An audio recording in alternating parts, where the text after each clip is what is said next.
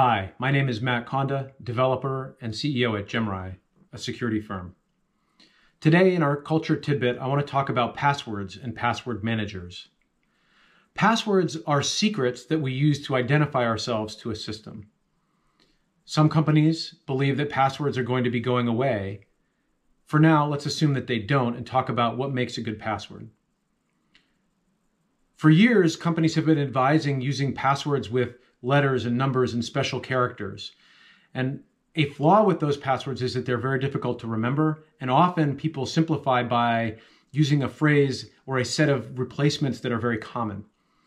We generally suggest that you use passphrases. Uh, typically, maybe four words with spaces, even is, is, is totally fine. That produces enough entropy that it's more secure than a password with different characters in it. We also suggest that you use a password manager. Password managers help us create very random passwords. They help us manage them for different sites. And, and uh, something that we don't think about with password managers is that they only use those passwords on the URLs that we've set them up for. So in a phishing campaign, if we're prompted for a password on a URL that looks like but isn't the same as one we use, the password manager won't autofill our password. So it's a defense against both weak passwords, reused passwords, but also phishing based on links. Thanks for your time. MK out.